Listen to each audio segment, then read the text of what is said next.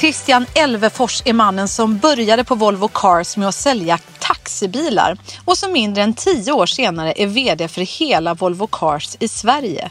En av Sveriges mest välkända och älskade varumärken. Häng med i en maxad halvtimme där vi får höra om hur Christian växte upp i småföretagarhemmet där mamma och pappa involverade alla ungar i veckans bokslut för att summera om veckan varit bra eller dålig. Och kommer uppväxten med Christians utvecklingsvarierade bror gett Christian en passion för ökad tolerans i samhället. Och så pratar vi såklart om framtidens stora utmaningar för bilbranschen. Hur länge får människan ens köra bil? När börjar vi istället åka bil? Vi får höra om väckelsemötena på Volvo varje måndag och vilken sociala mediekanal som Christian älskar att få in spontanansökningar på. Vi pratar också om vikten av tillit, självledarskap och transparens för att få en organisation att bli framgångsrik och förändringsorienterad. Och så avslöjar Christian Elvefors hur helt nya hästkrafter blivit ett sätt för honom att hitta harmonin till helgen. Välkomna till Succépodden.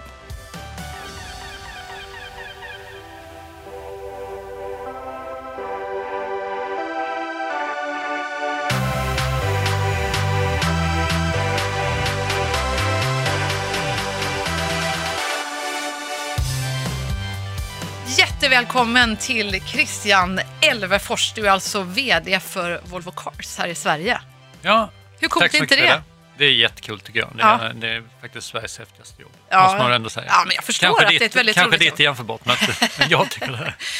Ja, jag måste ju erkänna att det är många svenskar som har relation till Volvo, men jag växte ju verkligen upp med Volvo i nästan mitt blod. Min pappa jobbade på Volvo i jag vet inte hur många år. Och höll på med gasbilar mycket. Och när jag var liten tjej, då sjöng jag hemma på en låt som heter The Spirit of Volvo. Har du hört den eller? Nej, jag har faktiskt inte hört. It's the spirit of Volvo and the spirit of you and you and you.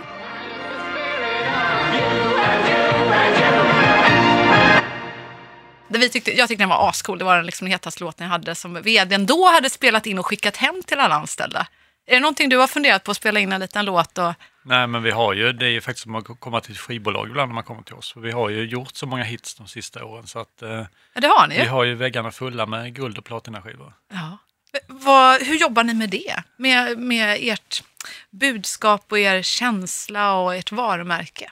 Jag tror när vi satte hela Made by Sweden-kampanjen och tog upp den svenska stoltheten var vi duktiga på ingenjörskonst och musik och i det här fantastiska landet.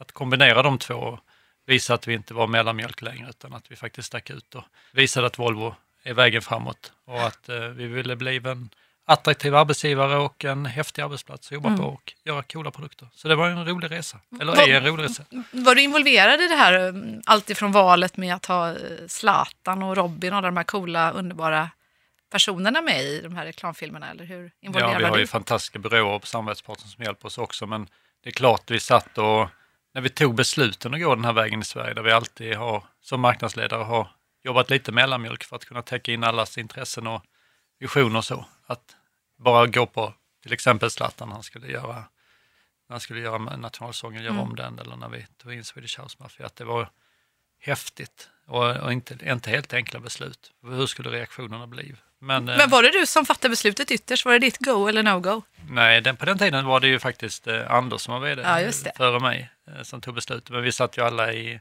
ledningsgruppen och funderade om ska vi göra det här eller inte. Så det var en del kvällsmanglingar. Men, och då var du försäljningsdirektör? Då var jag försäljningsdirektör. Men det var ju en häftig resa. Vad kände du då i magen när du hörde om den här inriktningen att bli lite kaxigare och inte köra bara på mellanmjölkspåret utan verkligen...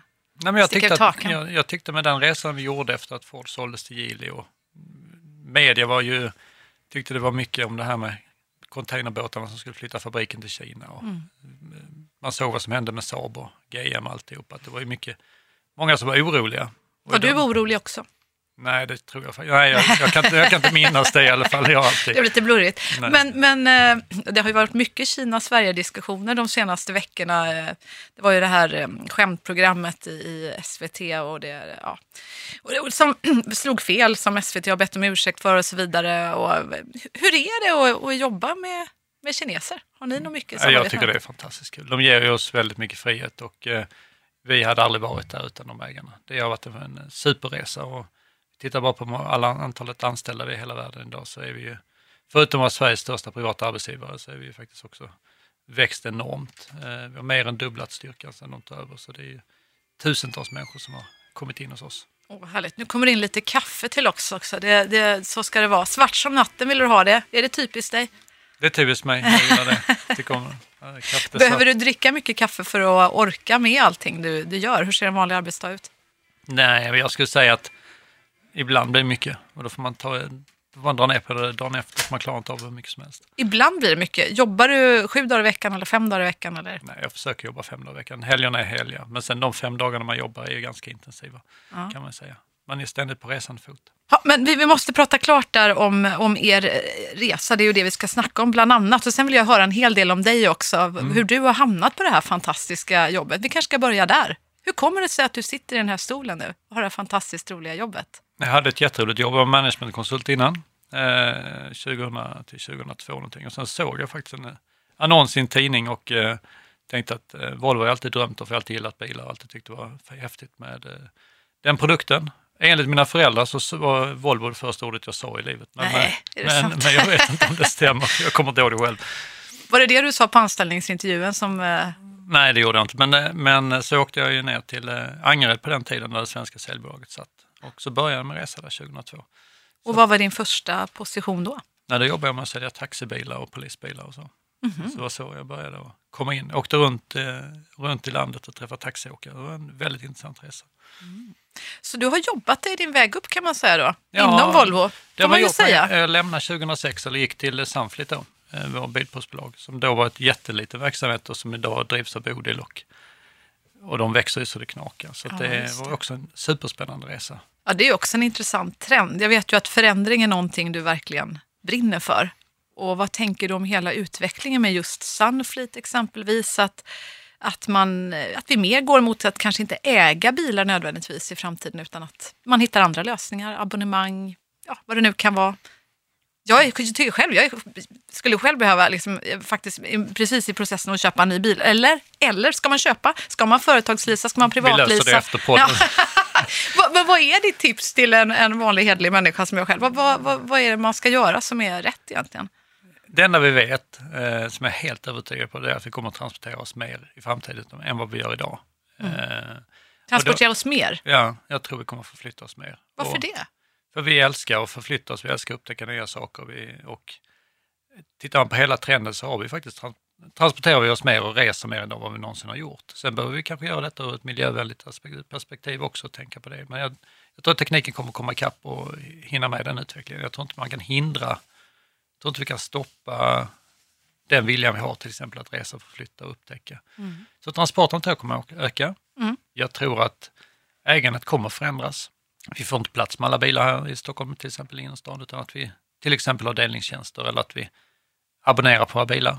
Men det är ju inte bara en spikrak utveckling där. Vi hade något sånt företag här i Stockholm som gick i konken alldeles nyligen faktiskt. Ja, vi har ju haft 2 konkurrenter samtidigt som har lämnat under årens gång. Det är både lagliga, alltså hur får man tillgång till parkeringsplatser? Vilka är det subventioner eller inte subventioner på den delen? Sånt. Så det är ju det finns lagkrav och förändring också som är hinder i den här delen. Men utvecklingen går ju framåt och samtidigt har ju nästan 1000 bilar i Stockholm snart. Så att jag tycker det är spännande att se. Och är det Sunfleet ingår under ditt ansvarsområde på något vis? Eller hur är det med det? Nej, det gör det inte längre. Nej. Det gjorde det fram till för ett år sedan. Nu är det Bodil som driver det. Ja. Det sitter 100 fantastiska utvecklare på Epicenter och programmerar för allt så fort det går för att ta fram nya lösningar till oss. Och det kommer de göra på ett fantastiskt bra sätt. Jag är helt övertygad om. Sen var du ju inne på det här med just hållbarheten i det hela. För det är klart, det är ju många som ställer sig den frågan. Och det är ju en väldigt aktuell fråga. Det kom ju bara i veckan här nu senast en rapport om att nu kanske vi bara har 10 år på oss. Och sen är det kört för mänskligheten om vi inte tar tag i våra klimatutmaningar. Hur jobbar Volvo med den här frågan nu då? Ja, vi är ju jätteinne på att vi har valt spåret att elektrifiera så mycket som möjligt. Och jag är helt övertygad om att vi är ändå så smarta i mänskligheten att vi kommer att, när det finns pengar i det och det finns en möjlighet att utvecklas kommer det här gå superfort.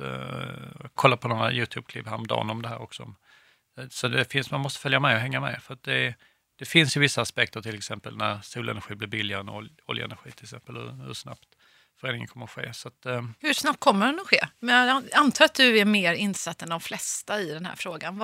Vad tror du? Vad är det som kommer att krävas för att vi ska kunna ta nästa steg i utvecklingen? Just nu behöver vi mer batterier till exempel. Vi måste kunna utveckla batterier på ett miljövänligare sätt i framtiden. Men det byggs också batterifabriker i hela världen. Jättestora jättefabriker. Så kapaciteten kommer att komma. Och när den kommer i kombination med solenergi så kommer det gå ganska fort. Det är jag helt övertygad om. Så vad tror du om 2 år? Vad har hänt med bilbranschen jämfört med idag?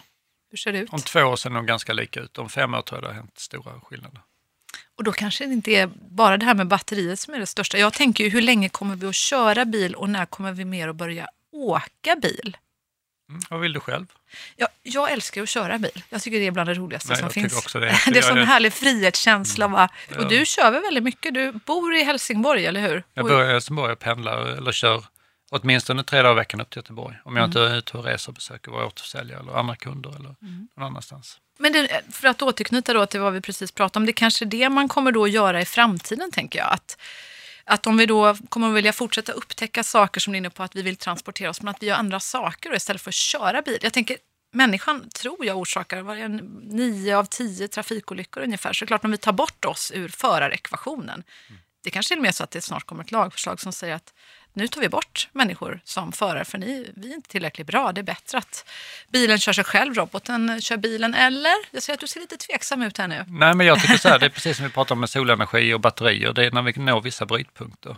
När vi börjar se självkörande bilar på vägarna, då kanske vi inte reagerar så jättemycket. Men när de självkörande bilarna går upp och blir en majoritet, då kanske vi börjar undra, vad är det som orsakar de olyckorna som faktiskt finns där ute? Och det tror jag är vi, för vi är mer irrationella än vad de självkörande bilarna är, som egentligen bara är rationella i sina beteenden. Precis, jag menar, vi kan vara trötta, vi kan vara slutkörda, vi kan vara påverkade av, inte vi förstås, men alltså, jag menar, det finns ju tyvärr massor av... Eller rent frustrerade och arga och bara förbannade. Ja, precis, ofokuserade, allt möjligt. Eller jag tänkte en hel del på allt ifrån... Jag tänker själv när min kära far drabbades av han fick cancer i hjärnan och då sa han till mig när vi skulle upp till cancerläkaren första gången när det var så där riktigt allvarligt, så sa han, nu säger du ingenting om mitt körkort. På riktigt, alltså lova att du inte tar upp det. För han sa till mig att alltså, den dagen de tar mitt körkort då är liksom mitt liv över. Och det, ja. Och jag kan förstå den här känslan, när det har varit en så stor del av ens liv hela tiden, man vill köra och sådär, och samtidigt så kände också att det kändes nästan som lite dåligt samvete att inte ta upp det med läkaren. Hur länge kan man egentligen köra bil när man har en tumör i hjärnan? Det verkar de inte vara så noga med, kan jag säga, efter att ha då egen personlig erfarenhet. Det var ingen läkare som drog in det där körkortet någonsin. Det var jag som tog bilnycklarna till slut när jag tyckte den dagen kom. Ja, men jag tror att det du är inne på är rätt viktigt. Jag vet att min pappa gjorde det. Han sa alltid det till mig att om jag blir så att jag inte ska köra bil så plocka kortet. För han gjorde det på sin pappa då. Och jag tror att det är viktigt att man lär sig också hur vi beter oss i trafiken och är vi lämpliga att köra. Kom den dagen när du tog din pappas körkort, eller? Nej, den har inte kommit än. Nej, den hände aldrig tyvärr. Men jag hade gjort det definitivt. Vad har din pappa betytt för dig överhuvudtaget? Ja, mina föräldrar, jag är uppvuxen i en småföretagarfamilj där man gör bokslut varenda söndag, om det är bra eller dålig vecka. Så att jag är uppvuxen på det sättet. Det har alltid varit spännande för mig att ha företaget in i livet på det sättet. Vart var du växt upp i Sverige? I Arild, en ganska liten... Ja, nu får du ursäkta med Arild. Och det ligger då alltså? Det ligger ner på Kullalva, i nordvästra Skåne. Ja, men där ja, precis. Ja, men då vet jag. Men och vad var det för business? Var det mamma och pappa som hade företag ihop? De har alltid jobbat ihop, också en väldigt speciell grej. Ja. Fram till mamma var 60, då startade hon eget. Vad härligt, vilken kvinna va? Ja, startade eget när man är 60. Då startade hon eget. Så att, de blev inte konkurrenter, men det kan man nästan inte. De jobbade fortfarande väldigt mycket ihop. Okej, så båda jobbar fortfarande eller? Nej, det gör de inte. Tyvärr gått bort båda två. Men det var kul, det har gett mig jättemycket. Ja, det fattar jag. Men var det så att ni var flera barn? Ja, det är jag, min syster och min bror. Ja. Och vem är syskonskap? Jag är absolut yngst. Du är absolut yngst. Är du en sån där typisk lille plutt bortskämd? Skulle du fråga min syster säga absolut. Kanske rolig också, eller? Brukar man inte bli lite sprallig om man är den där lilla? Ja, man brukar i alla fall gå sin egen väg ganska mycket. Och alla föräldrar är så trötta på att säga till om man ska vara, så att man får vara i fred. Man får bara freebasea. Och då blev det som det blev. Ja. Var det så då att ni barn blev inbjudna då att få vara med, och ni fick också höra så här när det blev då helg att ja, den här veckan var riktig skitvecka, eller den här veckan, ja, nu kan vi fira, nu blir det ostron och champagne. Ja, men vi var väldigt, tycker jag, väldigt involverat, och det har gett mig mycket. Jag tycker det är viktigt att man är involverad i den delen, och mycket diskussioner. Vi åkte på mässor och hjälpte till och dela ut kataloger och grejer och hålla på. Var det bilbranschen också, eller? Nej, inte alls, utan... Pappa på byggbranschen, och sen min bror var utvecklingsstörd och mongolid, så att mamma hade ett av Sveriges första assistansbolag. Jaha, okej. Okay. Det drog igång. Hur har det påverkat dig att du har en bror som... Hade det där också, tyvärr. Det har påverkat oss. Jag och min syster har ju en extremt tajt relation idag. Pratar med varandra varje dag. Och jag tror det har också påverkat i den här delen. Hur man är som person och vilka toleranser man har, vad man säger i samhället. Det är viktigt för mig. Vad märkte du som liten? Jag tänker, var det att andra barn var elaka och ignoranta mot din bror och sånt där? Eller Nej, nu var han ju väldigt... Alltså han gick ju på särskola på den tiden, gör man inte nu längre. Och nej, jag tycker alltid att det som är spännande tycker jag är att du upplever alltid någon som är väldigt, väldigt glad. Alltid glad och aldrig bekymmer. Så det ger också otroligt mycket värme och kärlek. Och det är viktigt. Så det är någonting du har tagit fasta på i livet också? Ja, jag tycker det. Ja. Det tycker jag. Vad är det som är viktigast i livet för dig då? Nu ska jag säga att det är fritid, men jobbet tar ju väldigt mycket tid, och jag tror att det är otroligt viktigt att man har att man är passionerad och älskar jobbet. Man åker till jobbet och springer in på arbetsplatsen och tycker att man kommer till världens häftigaste ställe. Ja, det är underbart. Och man träffar sina kollegor och får värme av det. Det är ju också väldigt viktigt, för det tar en stor del av ens liv. Och samtidigt så måste man kunna komma hem och ladda batterierna med sin familj också. Det är viktigt, och sina vänner. Ja, verkligen. Ja, mod och passion är mina ledord i livet faktiskt. Jag tänker så att om inte man vågar, vad är livet värt då? Och liksom, om man inte gör något som man verkligen brinner för, då är det väl dumt när man bara har den här chansen kanske. Jag tror att det är nog jätteviktigt. Man måste göra bokslut. Jag tror att det är viktigt att man gör bokslut ganska ofta. I alla fall ett par gånger om året. Är man på rätt väg? Tar man rätt beslut? Och framförallt om du frågar min fru, så kastar jag mig in med nya grejer hela tiden, så att jag får liksom bromsa också.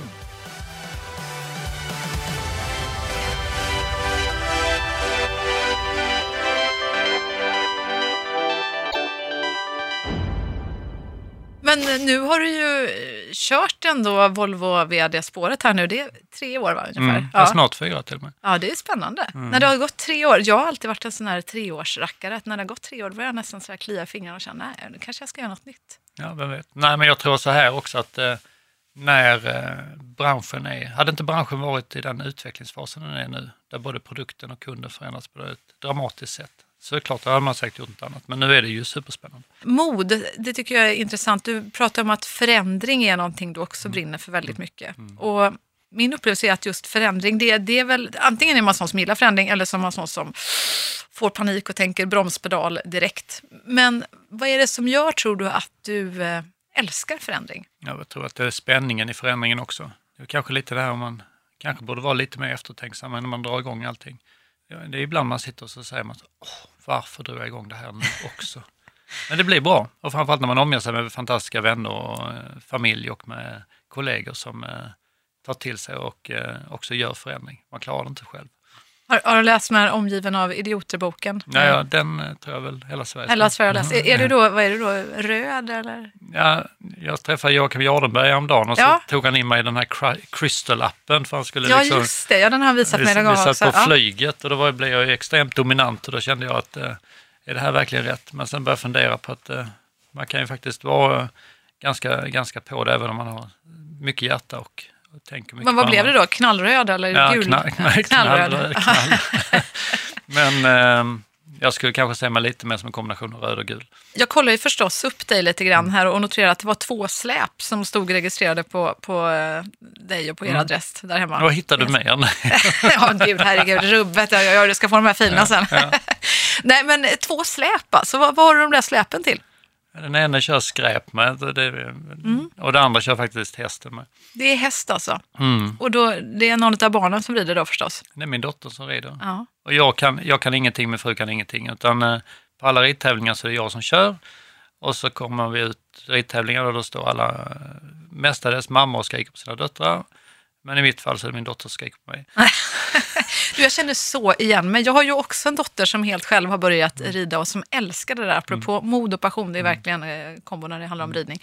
Och jag kan inte heller ingenting, men har blivit chaufför. Men jag kör ju sån här B-korta som heter en sån här lastbil. Ja. Det tycker jag känns lite kul att få bli lastbilschaufför på äldre dagar. Ja, för sen det blir det. Det kan bli så också. Vi får titta på det. Hur bra är du på att backa med släp? Jag skulle nog säga att jag är ganska bra.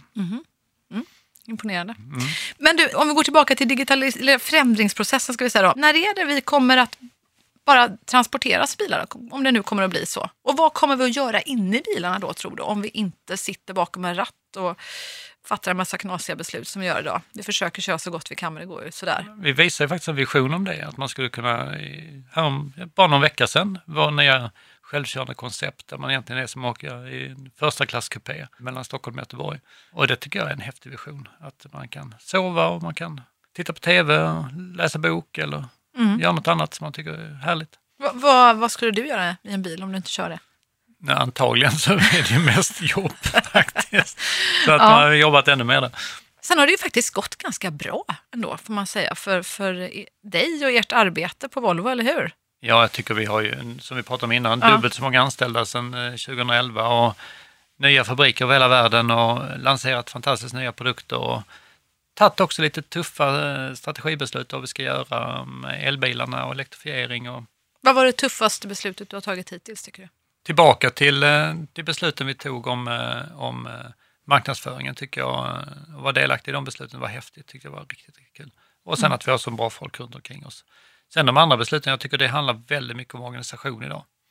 Precis. Man vågar driva ett förändringsarbete och vågar lyfta upp förändringsarbetet i hela organisationen. Att det är inget, historiskt sett kanske man inte pratar så mycket förändring, utan man gick till sitt jobb, fick sin arbetsbeskrivning och sen fick man guldklocka och sen hem. Eller hur? Och vem vill ha en guldklocka idag? Nej, det kanske man vill. Men jag menar, mycket är man ju också van vid att få belöning direkt nu. Man vill ha feedback direkt och man vill ha hjärtor och stjärnor och man vill ha lite gamification av det hela. För det är inte okej att man inte får någon feedback av sin chef på ett halvår eller ett år. Jag tycker också att man pratar mycket om belöningar. Att man måste belöna hela tiden, men också mycket handlar om att bli sedd.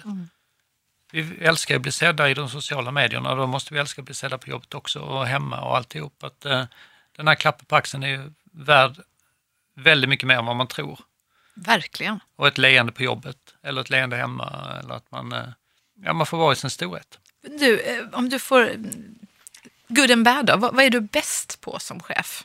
Vad är din styrka? Inspirera och förändra. Är du bra på att se människor då? Är du bra på att ge feedback och säga...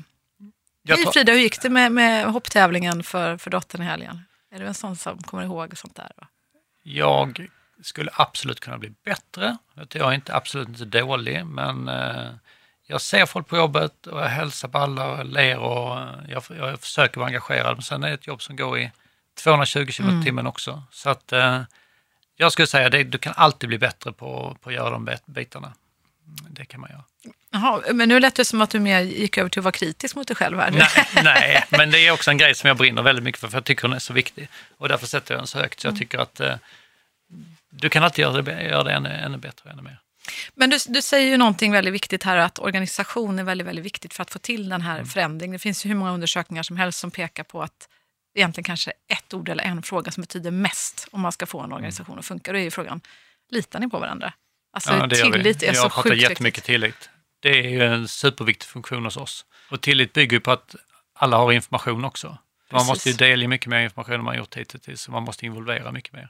Men det här är ju en så himla bra fråga. Jag tänker på när jag började som chef för massor av år sedan. Då var det mycket, när jag satt i mina första ledningar, var det så här mycket, du vet, persiennerna ner och det skulle vara så här stängt och så skulle man sitta där fancy. Men då var man i Göteborg, rätt väl? Ja, det är Göteborg. Ja, det var Göteborg. Det var Göteborgsposten, kan jag säga, första ledningsrummet jag satt i. Vi pratade nämligen om det igår att när stockholmarna ringde in på videolänk så hade vi göteborgarna nere, för de sa alltid så vackert väder ute. Egentligen så regnade det hela tiden. Ja, nej, men det var nog inte bara för att stänga ute vädret, utan det var för att det liksom skulle byggas upp den här myten, tror jag, att där inne satt de där coola hotshotsen som satt och bestämde så mycket. Och så tassade folk omkring där ute och tänkte undra vad de beslutade där, och så blev man lite halvrädd. Och kommunikationen, ja, den vet jag inte. Det var väl lite då och då det som sipprade ut. Idag kan man ju, jag brukar säga så här, bränn de här persiennerna eller riv dem eller återvinn dem eller något, men alltså, hallå, transparens, att leda är väl att vilja. Ja. Och om du ska få till den här förändringen som du verkar brinna för och verkligen komma framåt fort och otålig, ja, men det är väl bättre att säga vad du vill så att alla vet. Mm. Hur jobbar du då rent praktiskt med att göra det? Vi jobbar jättemycket med det. Vi har ju måndags, de veckelsmötena på måndagarna alltid.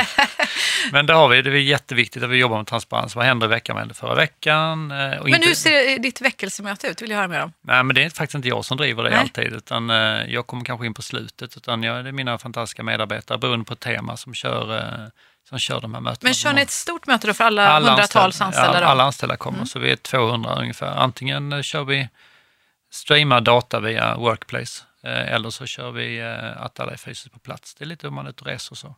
Så alla har tillgång till det. Och sen leder den som ska leda den gången då, beroende på vilken uppgift och vilken agenda vi har. Är det någonting som sticker ut? Jag menar, man kan ju fantisera om det här mötet. Nu har inte jag varit på det. Alltså, jag har varit på massor av möten. Allt ifrån ganska trökiga möten där någon står och sjabblar med en PowerPoint. Det kanske inte är så bra på att göra. PowerPoint kanske är felstavat hälften och tråkiga vita bilder med alldeles mycket text. Eller så kör man det skithäftigt och det är grym musik och det är en fantastisk stämning och... Ja, jag tycker vi blir bättre på det. Jag tycker att det är mycket skratt, en hel del applåder faktiskt också sistone, och också mycket transparens. Och det tycker jag är häftigt att se. Det finns ett väldigt stort intresse. Mycket kommer frågor. Nej, jag trivs. Tycker det är ett härligt möte. Vad har du för tips att dela med dig där då, av liksom er förändringsresa och... Den här transparensresan, organisationsresan. Hur gör ni mer? Är det någonting annat ni ändrat i organisationen som varit avgörande för att få saker att hända fort och få upp snabbheten i förändringsprocesserna? Vi har jobbat 4 år med en kulturresa. Jobbar med den jätteintensivt fortfarande. Det har varit en förutsättning för att gå in i digitaliseringsresan sen. Det har varit en förutsättning för att gå in i ett agilt arbetssätt. Att vi alla förstår varandra och att vi jobbar jättemycket med olika kultursprintar. Vi jobbar jättemycket med HR, blir jätteviktigt att den funktionen kommer in, och kulturbärarna, att alla blir kulturbärare i bolaget, och att vi verkligen, det är inte bara snack och vi går inte bara på utbildning i några stycken och sen ska de komma och implementera, utan hela bolaget driver det här. Vi samlades alla medarbetare en helg för att lägga upp målen för nästa år, och då kommer alla. Det är inte så att 30% inte kommer för att de inte vill vara med på resan, utan alla kommer och visar verkligen att man vill vara med och förändra. Det tycker jag är häftigt när man har nått dit. Då känner man liksom, det är... Ja, vad härligt. Jag kan få frågan ibland när jag är ute och talar om sociala medier, så får jag ofta frågan från olika sorters ledare. Men du, hur gör man för att få de anställda att... Hur gör man med anställda i sociala medier överhuvudtaget? Det är en viktig fråga. Och en annan fråga är, men hur kan jag få mina anställda att bli de här stolta ambassadörerna som kan prata om vårt varumärke? Hur gör du? Jag tycker det är jätteviktigt att man blir en del av... Att mer och mer blir vi ju fans eller ambassadörer av det varumärket vi jobbar för och den identiteten vi själva är. Och det är jätteviktigt, tycker jag, att vi också kommunicerar som anställda i ett bolag om våra arbetsgivare. Men det måste också ske liksom under... Vad är rätt och vad får vi dela med oss av och vad får vi inte dela med oss av? Men mycket handlar ju om känslor. Hur trivs jag på jobbet? Hur kul tycker jag det är? Och så. Vi körde in Workplace på... hos oss. Facebook Workplace. Ja. Och det har varit en sån riktig kulturbärare. Och i och med att alla kan hantera verktyget direkt, för 99% har ju Facebook-bärarna ett eller annat sätt. Så att, Men berätta då hur det funkar för alla som inte har Workplace. Jag har inte Workplace, men jag har såklart sett hur det funkar och så vidare, men jag har inte aktivt jobbat i det. Jag delar alltid med mig när jag är ute och besök, och mina kollegor också till exempel, när vi inte, i och med att vi är ett resande bolag, alla är iväg hela tiden. Det kommer smarta tips. Ja, men precis. Men det är som att man kan säga som att alla som jobbar då på Volvo Cars ser då vad ni gör och vad ni delar på era Facebook-profiler, fast det är som en egen liten värld. Precis. En intern värld kan man säga. Det är en intern värld. Fast på Facebooks plattform. Ja. Så att om man inte jobbar på Volvo Cars, då kan man inte se vad ni skriver. Men alla som jobbar där, då är man liksom redan inne med sin Facebook-profil och man postar precis som vanligt, fast det är bara ni som ser. Så kan man uttrycka det. Och så gör vi det i svenska säljbolaget än så länge, där man har inte kört igång. Men vi har kört igång det och det funkar superbra, och vi har Det är också ett sätt att bli av med alla massmejl och alltihop, alla mötesbokningar och sånt. Allting ligger där. Känns jätteskönt. Du, hur bra är du på sociala medier? Du var sjukt snabb att svara på mig. Jag var jätteimpad på LinkedIn. Kan man ju tipsa om. Ja, men LinkedIn... Är det din favorit eller? Ja, det är ur ett professionellt nätverk eller är det det? Annars använder jag Instagram. Vad gör du på LinkedIn? Jag jobbar jättemycket med varumärket Volvo och hur rekryterar vi? Hur får vi? Jag tycker det är jätteroligt att få spontana ansökningar på LinkedIn till exempel. Jag är ändå ett öra ute för Volvo och vill visa vad vi gör och hur vi driver vårt varumärke och hur vi jobbar med ledarskap och hur vi vill att du ska börja intressera dig för vårt varumärke, bli ett fan av Volvo. Och antingen så blir du börjar jobba hos oss eller så kör du en Volvo. Eller är det med i Sunfleet. Vad är dina största LinkedIn-succéer hittills? Vad har du fått mest... Och det har jag ingen aning. Ja, men kom igen. Du måste ju komma ihåg någon. Jag kräver inte att du ska se många likes eller kommentarer. Men kommer du ihåg något så här som du blev så här... Oj, shit, att det var så många som gillade det inlägget? Eller att det där... Ja, men jag tror att när jag och Jörgen Jardenberg gjorde Helsingborgare första delen. Den lokala...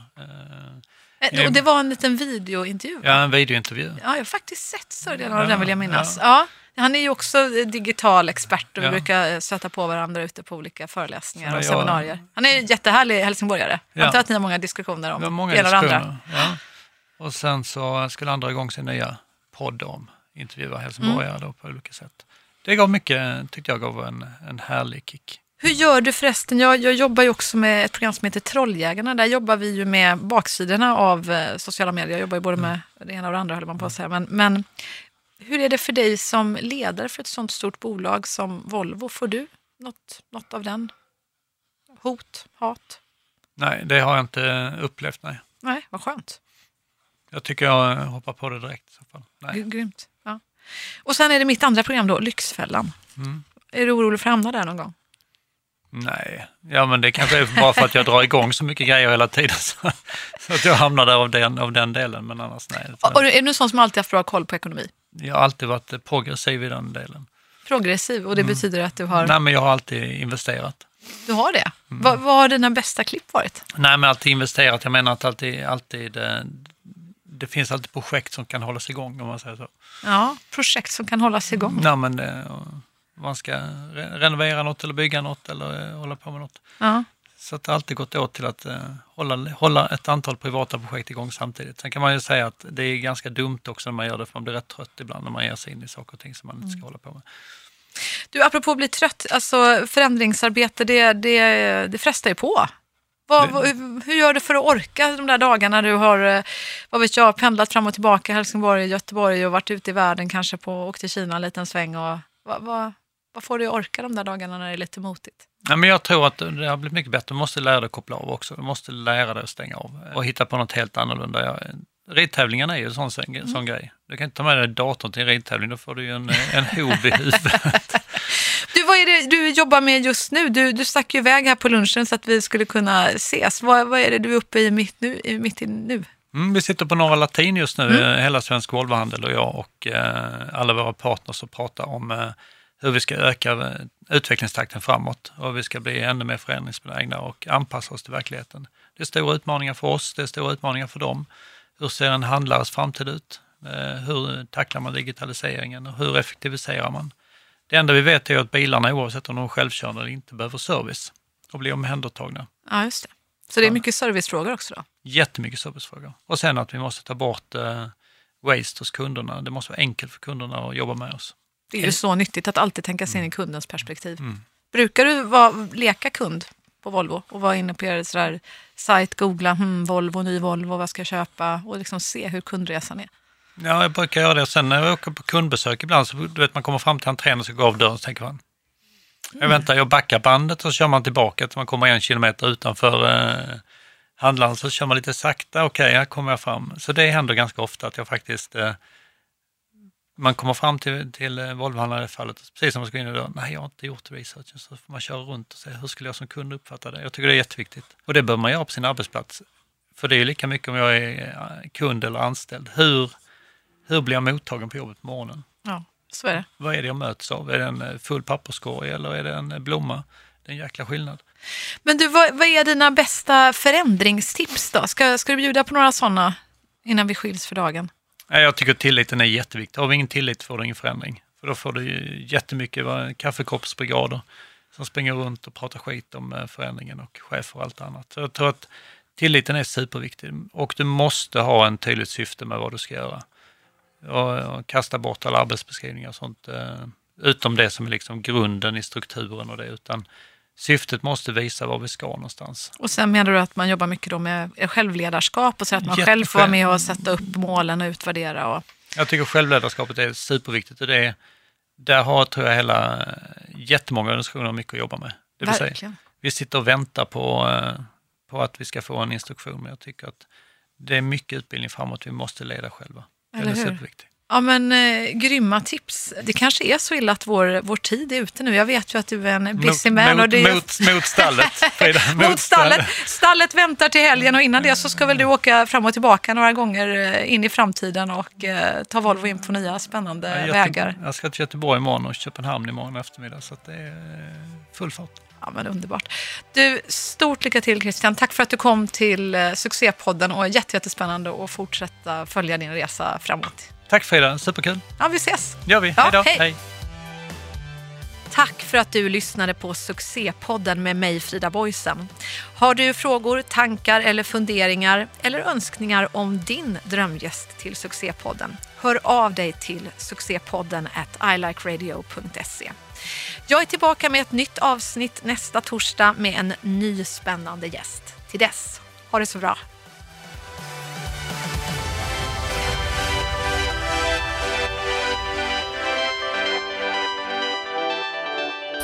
Produceras av I Like Radio.